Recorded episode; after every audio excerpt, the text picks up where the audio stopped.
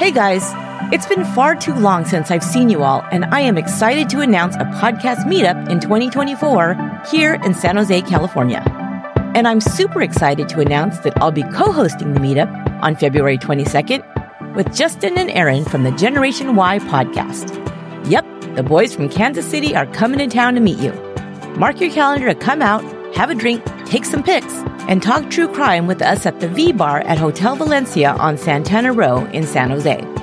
Get all the information on our website, truecrimepodcast.com. Follow our social media for updates and special announcements as we get closer to the date.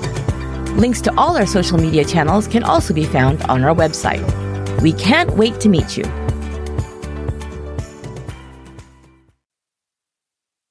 This podcast details true crime cases it contains adult themes and may contain descriptions of violence.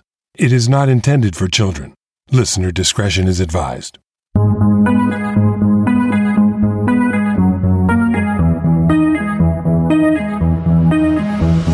Thank you for joining me for today's episode of Once Upon a Crime. This is the second part of a three part series. If you've not yet listened to episode 308, you'll want to start there. This week, I'm continuing the shocking and depraved story of the kidnapping of Colleen Stan. In May 1977, Colleen was kidnapped by Cameron Hooker and his wife Janice while hitchhiking. What Colleen was then subjected to while imprisoned in the couple's home was truly horrifying. Both his wife and kidnapped victim were used to satisfy Cameron Hooker's dark and violent sexual fantasies, including torture, sadomasochism, and rape.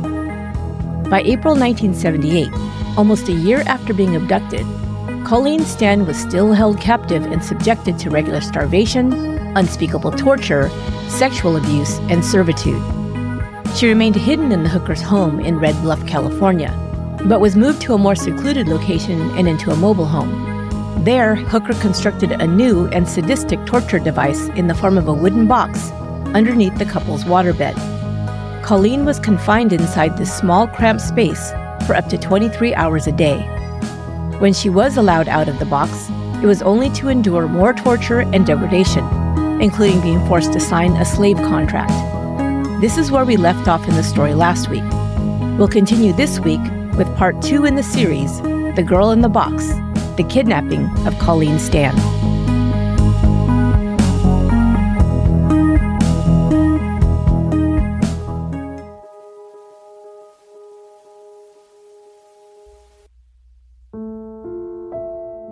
The box Colleen Stan was locked in under Cameron and Janice Hooker's waterbed was smaller than the previous box in which she'd been confined. The 21 year old was barely able to breathe in the stifling and sometimes sweltering heat. Hooker had rigged up a hairdryer to circulate air inside the box, but there were only a couple of air holes in the bottom to prevent Colleen from suffocating.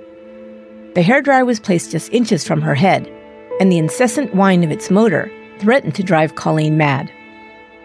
The only other items she had for her comfort were a radio, bedpan, toilet paper, and a sleeping bag.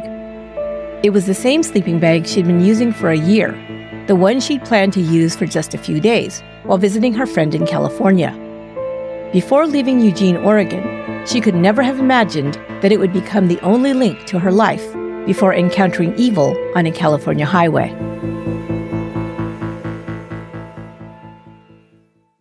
Colleen was allowed out of the box for only one hour in the evenings.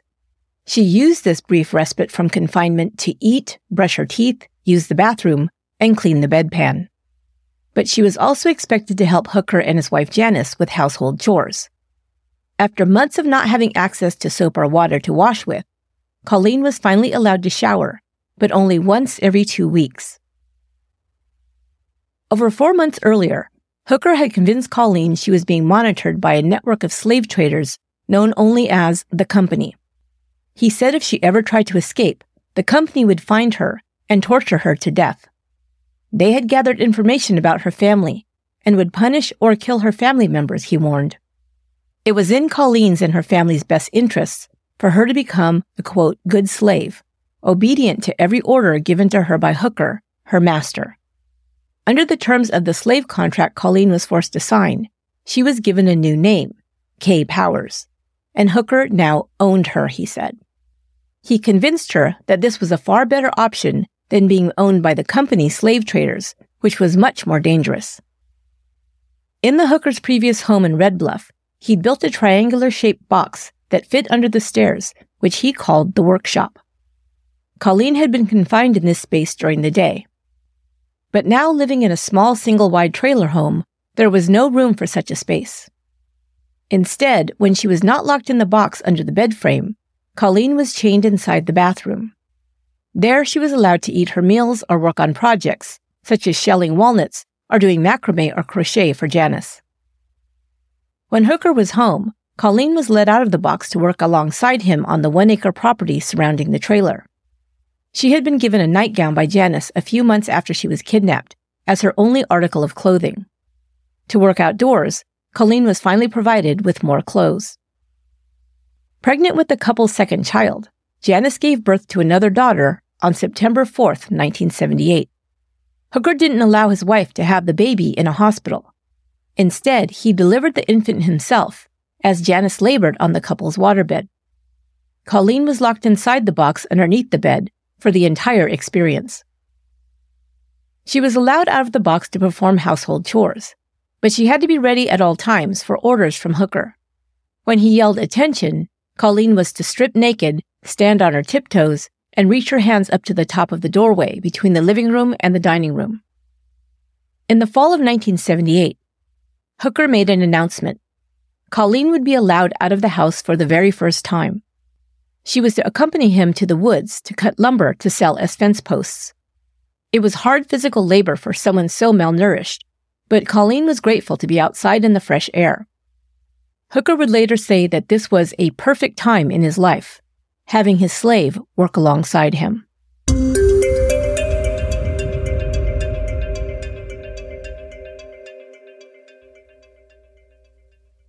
April 1979 marked three years since 22 year old Colleen Stan's kidnapping. Janice took a job working at Foster's Freeze, a hamburger stand on Main Street in Red Bluff. When Hooker arrived home from the lumber mill, Janice would leave to work for the dinner shift, sometimes working until midnight on the weekends. Hooker let Colleen out of the box in the evenings to cook his dinner and wash the dishes. He also had her take over the responsibility of caring for the Hooker's six month old baby while Janice was at work. Hooker rarely spoke to Colleen. When he did, it was to share frightening stories about the dangerous and sadistic company to ensure that she'd be too terrified to attempt to run away. Janice still believed her husband was adhering to their agreement that he would not have sexual intercourse with their captive. But with Janice away in the evenings, Hooker used this time to his advantage by increasing Colleen's torture sessions, which now included rape and sodomy. He also added other forms of torture, including strapping Colleen to the rack and shocking her with electrical wires. The burns the electric shocks left caused permanent scars on her thighs. Hooker sneered sadistically and told her, I'm not doing this as a punishment. I'm doing it because I enjoy it. Colleen didn't need to hear this from him to confirm what she'd concluded long ago that Cameron Hooker was pure evil, a human being without a soul. In the lead up to Christmas 1979, Janice asked Colleen what she'd like for a Christmas gift. Colleen, surprised at the question, nevertheless knew exactly what possession she most wanted. She asked for a Bible. It was presented to her at Christmas, and Colleen was delighted. She read it whenever she was let out of the box and had any time alone. The words she read in her Bible comforted her and gave her hope that one day, God willing, she might escape the nightmare in which she was living. One evening in early 1980, Colleen was granted an unusual reward. She was taken out of the box, told to shower, and given clothes and makeup to wear by Janice. To Colleen's surprise, Janice took her to a bar for drinks and to dance. Janice had made the request of her husband, and he'd agreed. Two men began talking with the women at the bar and asked them to dance. At closing time, the men invited them to their apartment, not ready for the night to end. Janice and Colleen accompanied them to their shared apartment. Janice and one of the men entered the bedroom, while Colleen remained in the living room, sitting silently with the second man. Colleen was confused, not wanting to risk the wrath of either Cameron Hooker or the company watchman, so she was on pins and needles. Janice emerged from the bedroom and signaled that it was time to go. The two women said goodnight, and Janice took Colleen home and locked her back in the box under the bed. Janice had planned this night out to make her husband jealous. She was angry with him because of his obsession with Colleen, which continued to make her jealous and insecure. But her plan backfired. Hooker didn't care if his wife dated other men or even had sex with them. Even while he was periodically insisting that Janice submit to painful bondage sessions, it was Colleen he focused most of his sadistic attention on, and Janice knew this. Janice tried dating a couple of men briefly during her marriage, but ended these affairs when she realized that her husband was the only man whose attention she craved. When Janice lost her job in early 1980, Hooker decided to use Colleen to bring extra income into the household. He drove her across the state line to Reno, Nevada. She was made to walk up and down Reno's main strip for hours in the cold, begging strangers for money. On a couple of occasions, he took her out panhandling in and around Red Bluff as well. Colleen was now permitted outside to do yard work unaccompanied. The neighbors began to see the young woman whom they were told was the Hooker's live in babysitter and housekeeper. She introduced herself as Kay. Hooker was now sure that Colleen would not risk running away. He convinced her that the danger the company posed to her and her family members was far too great a risk. He knew that Colleen was now completely under his control. He allowed Colleen to exercise. She began jogging in the neighborhood on her own. She didn't even dare vary her course, since Hooker knew her route and timed her down to the minute.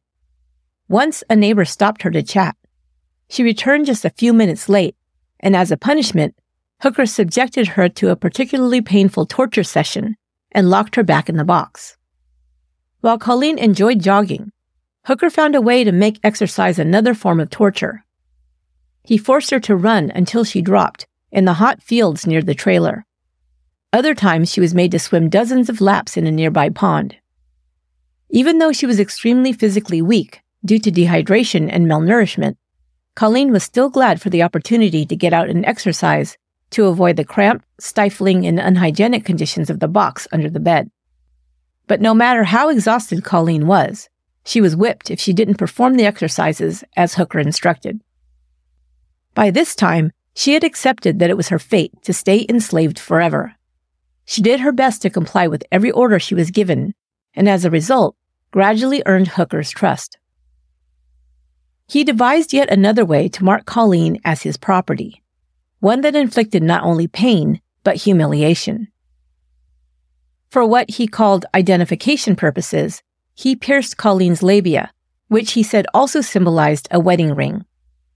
Hooker began telling his captive that she would one day be his legitimate wife, and would bear his children. He would later claim that he'd fallen in love with Colleen. He convinced himself that she loved him too. Sometimes he insisted that she profess her love to him.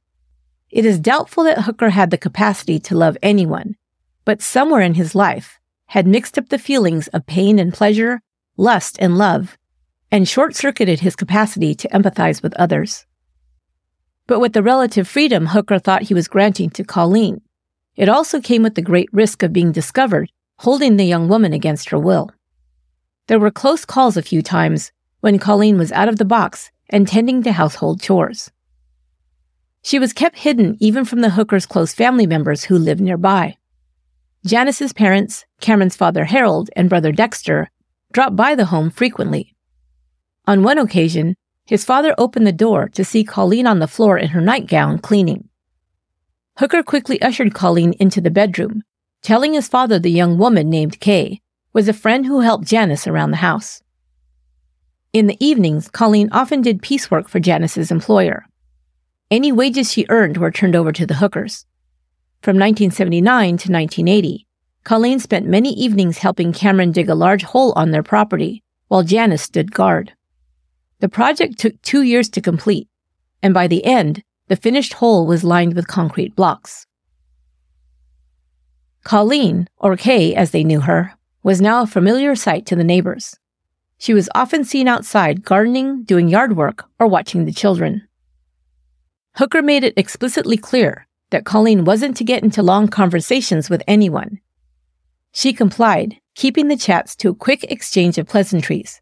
If anyone thought it was odd that Kay always wore the same threadbare clothes, they never mentioned it. Despite Hooker's warnings, Colleen managed to develop a friendship with Dorothy Coppa, an elderly neighbor who lived next door with her husband Al.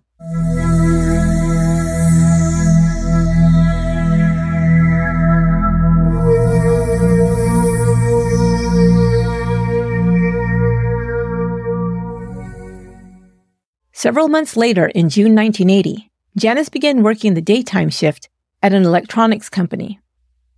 After Janice and Cameron left for work in the morning, Colleen babysat their two daughters. During this time, the 23 year old spent her night sleeping chained to the toilet in the bathroom off of Cameron and Janice's bedroom. The five foot long chain around Colleen's neck allowed her to sit up, stretch, and walk around the bathroom. She was grateful for this arrangement despite the cruel conditions of her confinement. It allowed her to read her Bible, which she couldn't do while locked inside the box under the bed. This arrangement, with Colleen left at home during the day as free labor for the Hookers and chained in the bathroom at night, would continue for another eight months. As 1980 continued, Hooker grew even more confident in his control over Colleen. After repeated requests, he allowed Colleen to write letters to her sister on three occasions, but monitored what she shared with them. She wrote her sister that she was living with the family and working as a nanny, but did not disclose where. Satisfied with the content of the letters, Hooker mailed them from a different town, so her family wouldn't be tipped off to her location. But Colleen was desperate for more meaningful contact with her loved ones. After her repeated pleas, he finally permitted her to call her parents. As a precaution, Hooker drove Colleen 42 miles to the town of Chico, where she called home from a payphone. When her younger sister Bonnie Sue answered, she didn't recognize her voice until Colleen identified herself. She had been missing for over two years, and her family was baffled as to why she didn't come home or at least let them know where she was living. Colleen told Bonnie Sue she was okay and missed everyone, but still did not divulge her location, saying only that she was up north. Colleen was beyond grateful for this contact with her family and began to express these feelings towards her captor. Her situation had progressed over the months and years since her kidnapping, from the daily terror of wondering if she'd survive each day to being given small privileges, including clothing, not being locked in the box, having a little freedom, and especially being able to let her family know she was still alive. Hooker still tortured and raped Colleen regularly, but not daily as he had in the beginning. At times, he inflicted more pain on her to make her say that she loved him. Now she said it partially out of gratitude and partly as a strategy. Colleen noted that when she expressed these feelings towards Hooker, the abuse became less harsh and more infrequent. Hooker spoke in private to Colleen and expressed his love for her. He would describe their future saying he would move the whole family to Lake Tahoe. He promised Colleen that he would build her a private cabin. She would become his slave wife, and they would have children together, he continued to tell her. Janice was picking up on the increased attention and special privileges her husband granted their captive. She became increasingly jealous and threatened by Colleen's presence. The women began bickering over small things, and Janice privately nagged her husband to release Colleen. On Christmas Eve 1980, Colleen was allowed out of the box in time to make handmade cards for all the members of the Hooker family Cameron, Janice, and their two daughters. In return, Hooker rewarded Colleen by allowing her to call home again.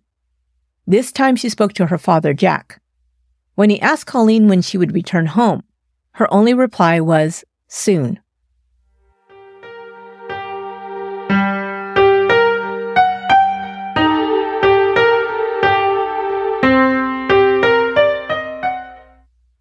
By 1981, the tension between Janice and Colleen had grown, and they complained about each other to Hooker. Irritated, he made Janice quit her job to stay home and care for the children. It was far worse for Colleen, who was put back in the box under the bed. But first, she received one final concession. She would be allowed to visit her family in Riverside. Hooker would make the seven hour drive himself to deliver her there. Colleen was made to make a show of saying goodbye to their neighbors. She told them she was returning to Southern California. She also said her goodbyes to the Hooker's daughters, who had grown close to Kay. As his girls got older, having Colleen around them was a risk Hooker could no longer take. His daughters, now aged four and two, were beginning to notice that something wasn't right. They had started asking why Kay was locked in the bathroom and why she had a lock around her neck. Hooker told Colleen this would be the first time in history that a slave was allowed to visit her family. He warned her about the implications if she tried to take advantage of this privilege by alerting anyone of her reality. He said he'd been required to pay the company $30,000 so a surveillance team could be hired to watch her and her family around the clock. If she tried anything, the consequences would be dire for both her and her loved ones. But before they left for the long 565 mile drive down south, Hooker had one last alarming loyalty test for Colleen. He made her kneel and placed a gun in her hands. He told her to put her mouth over the gun's barrel and pull the trigger. Without knowing whether the weapon was loaded or not, Colleen did as she was told. Closing her eyes and shaking with fear, she pulled the trigger and heard a click. Nothing happened. She was still alive. She'd passed the test, and at last, she'd get to see her family.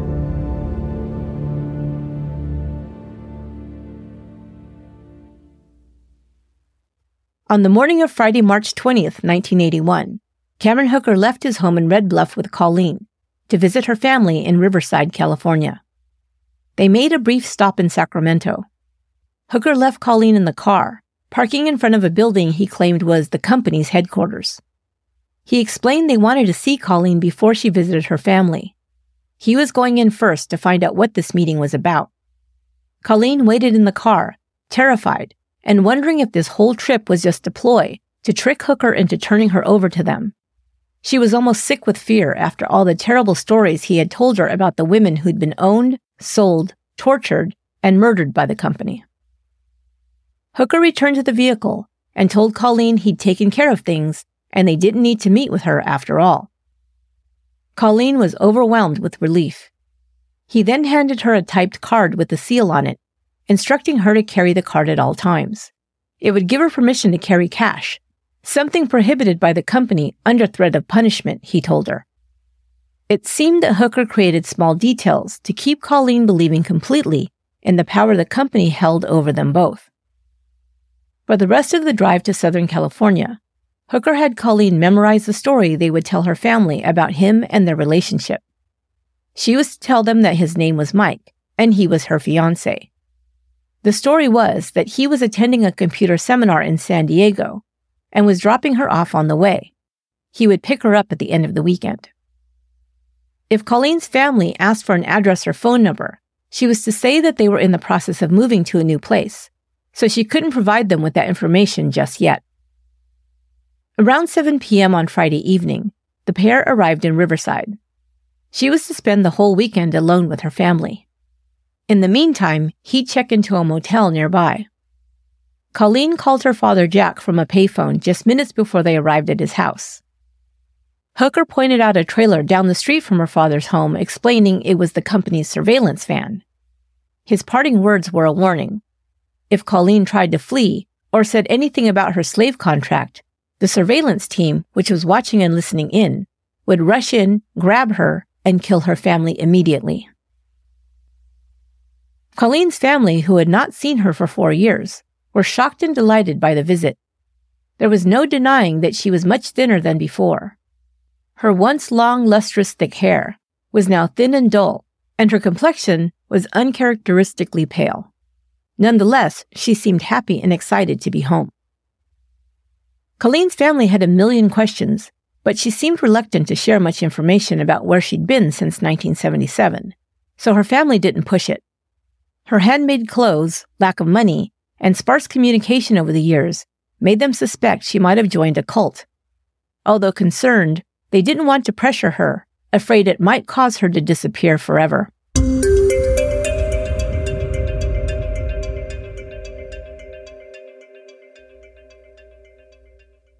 As we learned in episode 1, Colleen's parents had been divorced for many years, but her mother Evelyn lived right around the corner from Colleen's father.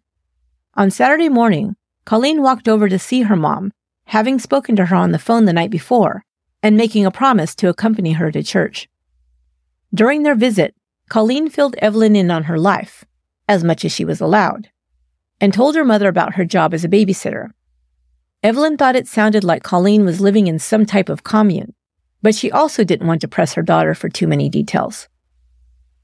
Colleen spent the rest of the day visiting relatives in the area and catching up on the past.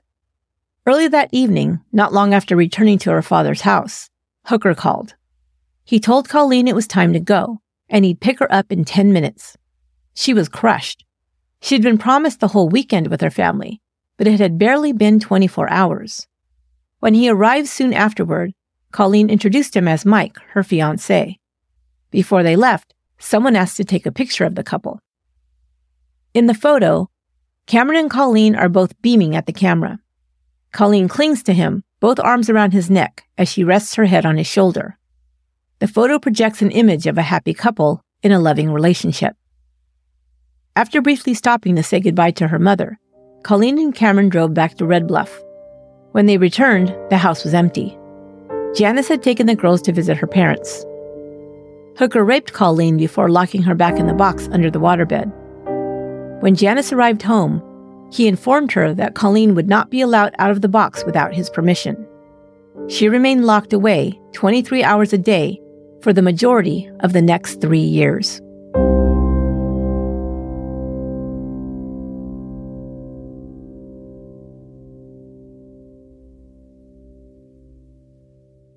Colleen was rarely seen out of the box for the next three years, from March 1981 until May 1984. To outside observers, including their daughters, neighbors, and the Hooker's family members, Colleen had returned to her hometown for good. Even their young daughters living in the tiny mobile home didn't know Colleen had returned. She was let out of the box to eat and empty her bedpan only after the girls had gone to bed. Hooker went back to his practice of torturing Colleen at his whim. She was required to remain completely silent while inside the box. Lying in the dark, Colleen experienced near total sensory deprivation.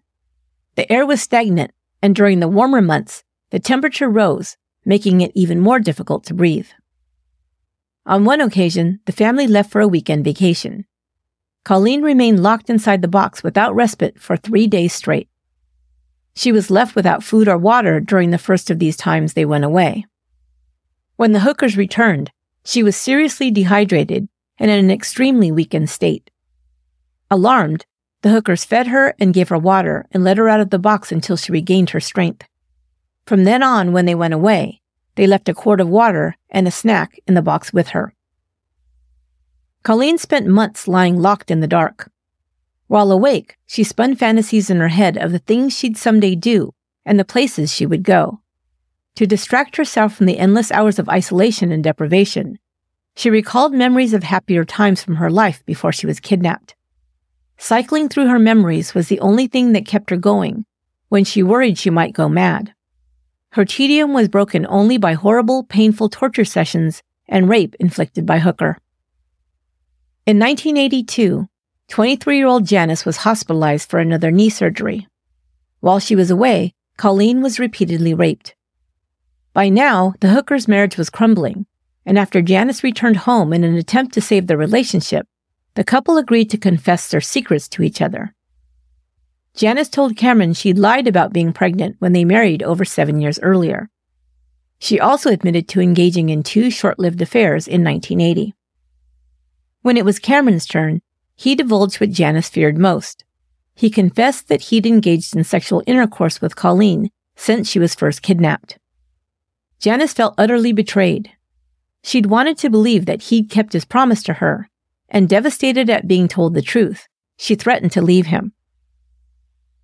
Janice and Cameron Hooker were locked in a toxic, codependent relationship, cemented by terrible secrets they held that could destroy them both.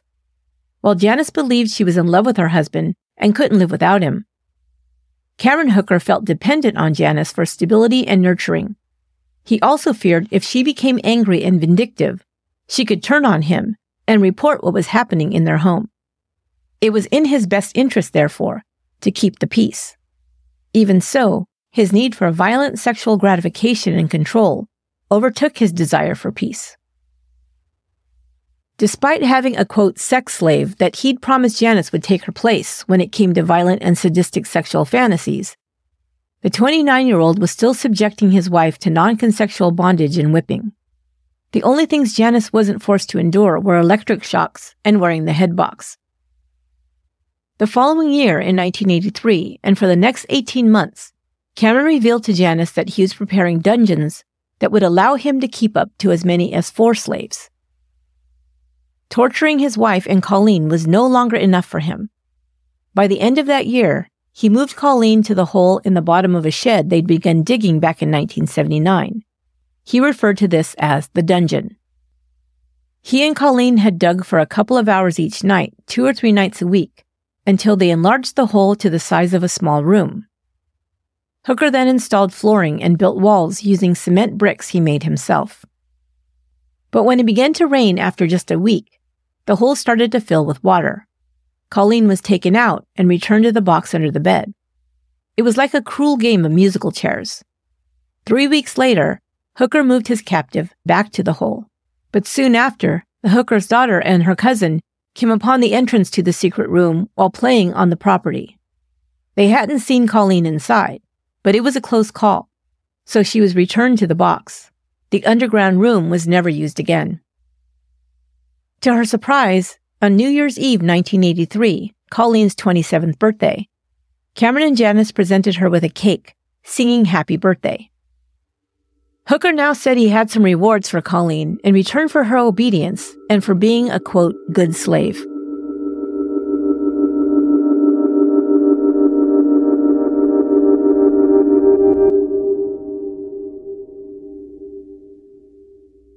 Hooker began letting Colleen out of the box at night and also allowed her to sleep in the bathroom adjacent to his bedroom. She was also given the use of the kitchen to prepare herself a meal before being locked in. She spent this newfound freedom out of the darkness of the box by staying up late, reading, writing poetry, or doing crafts. Colleen was now allowed to call Janice by her name instead of ma'am, although Hooker was still to be referred to as sir or master. Janice also gave Colleen more freedom, taking her out of the box two or three times a day to read the Bible, do chores, or simply talk. The women even ate lunch together. But despite these privileges, Colleen was still controlled by the fear of both Cameron Hooker and the company. Sometime earlier, Janice and Colleen began reading the Bible together and discussing how it applied to their lives. Colleen had long ago found solace in her faith and read her Bible as often as possible. She spent many hours while locked up praying and meditating on Bible passages. As a result of studying the Bible together, Colleen and Janice's relationship changed. Now they realized that they were both Cameron Hooker's victims, utterly dependent on him, abused by him, and trapped. They began to form a bond. These Bible study sessions brought them peace, solace, and perhaps a shred of hope. As Janice and Colleen began opening up to each other about their lives, feelings, and hopes for the future, they realized they were no longer alone in their experiences of being at Cameron Hooker's mercy. After a while, he began joining his wife and Colleen in their interest to study the Bible. Janice had become angry about his confession that he had been making Colleen have sex with him, and he tried to calm her down by convincing her he was trying to turn over a new leaf. Cameron Hooker had poor reading skills, so he had Janice read Bible passages out loud to him. When he realized that certain passages made specific reference to how slaves should regard their masters and how wives should be submissive to their husbands, he used the women's faith as another way to control them. He cherry picked these passages, using them to justify his abuse of the two women. Janice, ever depended on her husband, whom she both loved and feared, believed him when he told her that if she did not obey him, she would go to hell. He began doubling down on his abuse of Janice, subjecting her to more frequent and painful bondage sessions, claiming he was trying to save her soul. He told her that her failure to submit to his total control indicated that she was possessed by the devil. To save her soul, it was his responsibility to, quote, drive the demons out of her. Colleen received some respite as Hooker refrained from physically and sexually assaulting her for months. In early 1984, he made the decision to let Colleen out of the box full time, and she began sleeping in the living room. She had also been reintroduced to the Hooker's daughters, now aged seven and five, and began babysitting them again. The neighbors had been told that Kay had returned from Southern California. None of these decisions was because Hooker had turned a new leaf or suddenly felt compassion for his captive. After almost seven years of his total domination over Colleen's every move, he was so completely and utterly confident in his control over her that he no longer feared she'd attempt an escape. In May of 1984, the seventh anniversary of Colleen's kidnapping, Hooker allowed her to get a job outside of the home. He said she could now contribute to the household, and he'd save her wages. When enough was saved, he told Colleen, he'd buy her a small trailer where she could live on her own, next to his, of course. She began working as a motel maid at the King's Lodge, a few miles from the Hooker's home. She wasn't employed under her real name, of course, but as Kay Powers. Sometimes Janice drove her to work, but other times Colleen rode a bicycle.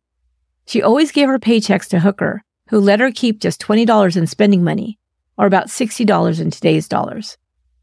Colleen was such a conscientious and diligent employee that her boss, Doris Myron, took note. She was soon promoted to work the front desk. She became friendly with her boss. She confided to Doris that she gave all her paychecks to the Hookers for, quote, room and board. Doris was shocked and felt the couple was taking advantage of this sweet, naive, hardworking young woman. On one occasion, a coworker drove Colleen home, and she was invited inside. When she noticed a sleeping bag on the floor, Colleen told her that's where she slept. She also noticed that Colleen didn't appear to have much clothing or personal possessions, which she thought was odd.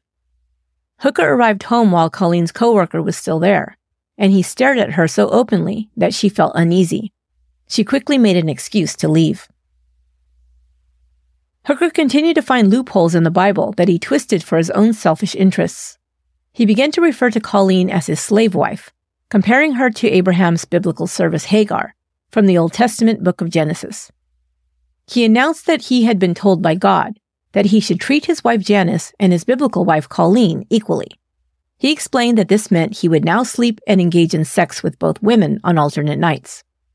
Neither woman was happy with this arrangement, but believed they had no choice but to submit. The Bible passage Hooker referred to repeatedly told the story of Sarah, or Sarai, Abraham, and their maidservant Hagar, to justify having sex openly with Colleen. The passage from Genesis 16, verses 1 through 3 reads Now Sarah, Abraham's wife, had borne him no children, and she had an Egyptian maidservant named Hagar. So Sarah said to Abraham, See now, the Lord has restrained me from bearing children. Please go into my maid. Perhaps I shall obtain children by her. And Abraham heeded the voice of Sarah. Then Sarah took Hagar, her maid, and gave her to her husband, Abraham, to be his wife. Hooker began to rape Colleen again, and additionally required both women to sleep together with him in one bed. He went even further, at times insisting that Janice and Colleen engage in sex acts with one another. In July 1984, Janice and Colleen began attending the same church in Red Bluff. The Church of the Nazarene was headed by Pastor Frank Dabney. Hooker declined to attend after the first few times, accompanying the women, but allowed them to continue to go on their own. It was while listening to the pastor's teachings that Janice realized that her husband's version of the Bible was wrong. She started seeking Pastor Dabney's counsel and sought his advice about how she should live her life according to God's Word. Hooker had been intent on finding another woman to enslave, and Janice panicked. She knew she couldn't go to the police because she'd been complicit in Colleen's kidnapping and enslavement. She was afraid of going to prison, but more terrified of her children being taken away from her. Early the following month, in August, Janice approached Pastor Dabney again. She tentatively began to reveal some details of what had been occurring in the Hooker's home, but couldn't bring herself to tell him about the sex slavery. Instead, she said she was involved in a love triangle. Pastor Dabney told Janice this behavior was a sin against God and that she should end the situation. Now in turmoil, Janice confided to Colleen that she was considering leaving her husband. But Colleen, terrified of being left alone with her captor, begged Janice not to go. Janice suggested that Colleen come with her. But this was an even more frightening prospect for Colleen, who replied, We can't go. The company will find us and torture us. Hearing that, Janice felt backed into a corner. She finally knew what she had to do.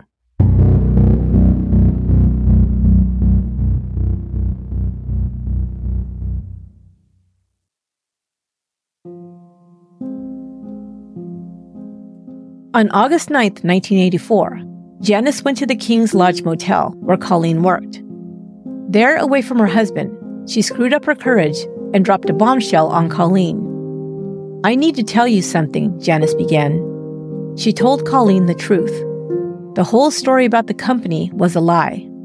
There was no company, no slave contract. And she told Colleen she could leave any time without fear of repercussion from some secret underground omnipotent organization. At first, Colleen was surprised. This soon turned to shock before anger filled every fiber of her being. She'd believed these lies for seven years. Over a quarter of her life had been stolen. And for what? She cried as she grappled with the news.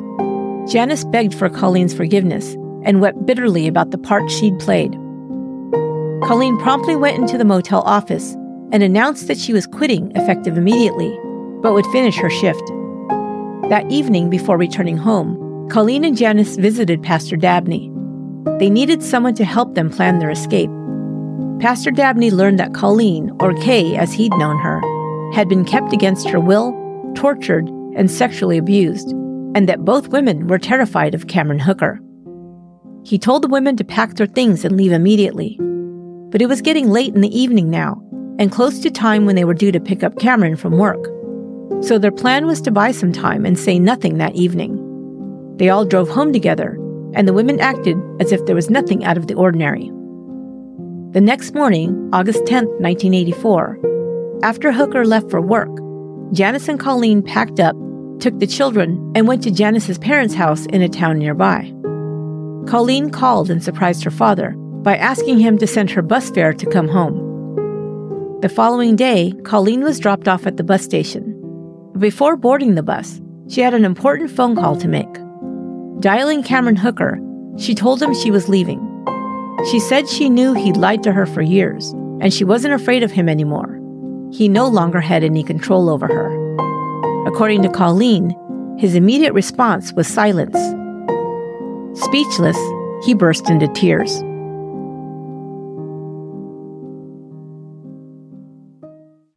I'll share all the details of Colleen's escape, Janice's confession, and the arrest and trial of Cameron Hooker, as well as the aftermath, in part three next week. That will do it for part two of The Girl in the Box. Come back next week for the final episode in this series, which will release on Monday, January 29th. Be sure to follow or subscribe on your favorite podcast app so you don't miss an episode. If you're a Patreon member, you won't have to wait a week for part three. You get every episode of Once Upon a Crime before anyone else and can listen ad-free. To find out more and join, go to patreon.com slash onceuponacrime. Memberships start at just $2 a month. And as a thank you, you'll also receive special gifts in the mail. That's patreon.com slash onceuponacrime. There's a link in the show notes. Do you want to keep up with what's new and upcoming on Once Upon a Crime? You can remain in the loop by following us on our social media channels. It's a great way to connect with me and the whole OUAC team. Follow us on Instagram and Facebook at Once Upon a Crime Pod. You can also join our Facebook group to interact with me and your fellow listeners. Look for the Once Upon a Crime podcast fan page on Facebook. Follow and subscribe to our YouTube channel. Just search for Once Upon a Crime podcast. And on TikTok, you can find us at OUAC Pod. Get all the links to our social media channels at our website, truecrimepodcast.com. Once Upon a Crime is written and produced by me, Esther Sanchez Ludlow. My production and administrative assistant is Lorena Garcia. Research for this episode was provided by Emma Battaglia and was co written by Gemma Harris. Until next time, be good to one another.